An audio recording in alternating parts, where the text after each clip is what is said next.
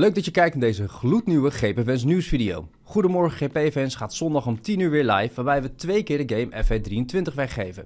Laat in de comments F123 plus de platform naar keuze achter en dan doe je al direct mee met de winactie.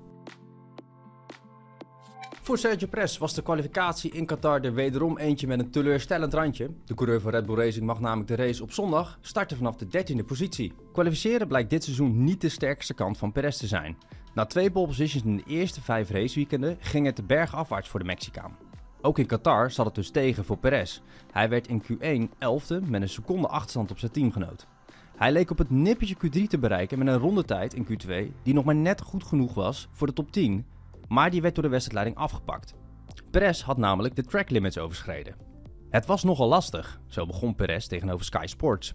We hadden het moeilijk met de balans. We hadden zoveel problemen, in elke bocht was het weer anders.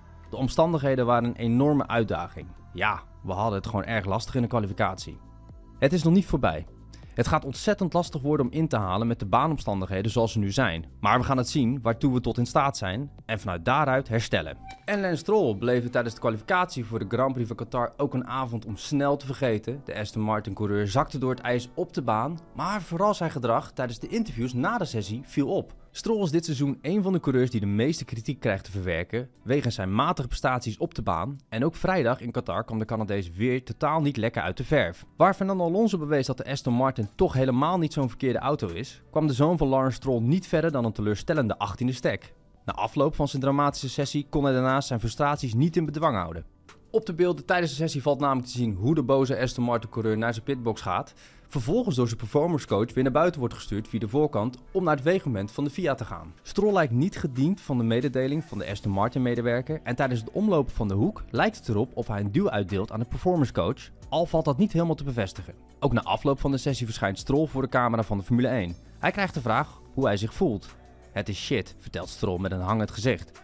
Vervolgens vertelt hij dat hij nog niet weet wat er aan de hand is en verdwijnt hij uit het interview. En Lewis Hamilton wist zichzelf uiteindelijk op P5 neer te zetten voor de startgrid voor de Grand Prix van Qatar. Maar de FIA greep in, want de track limit speelde dit weekend weer een hoofdrol. Beide McLaren's werden teruggezet en daar spreekt de zevenvoudig kampioen zich over uit. Mercedes zat er goed bij in de kwalificatie op het Losail International Circuit. Hamilton zette in Q3 een tijd neer die goed was voor de vijfde positie. De beste tijd van Norris op P2 werd echter net voor de interviews afgepakt na het overschrijden van de track limits. Oscar Piastri kreeg tijdens zijn interview voor P3 te horen dat ook zijn tijd om dezelfde reden werd geschrapt. Zo schoof Hamilton op naar de derde plek.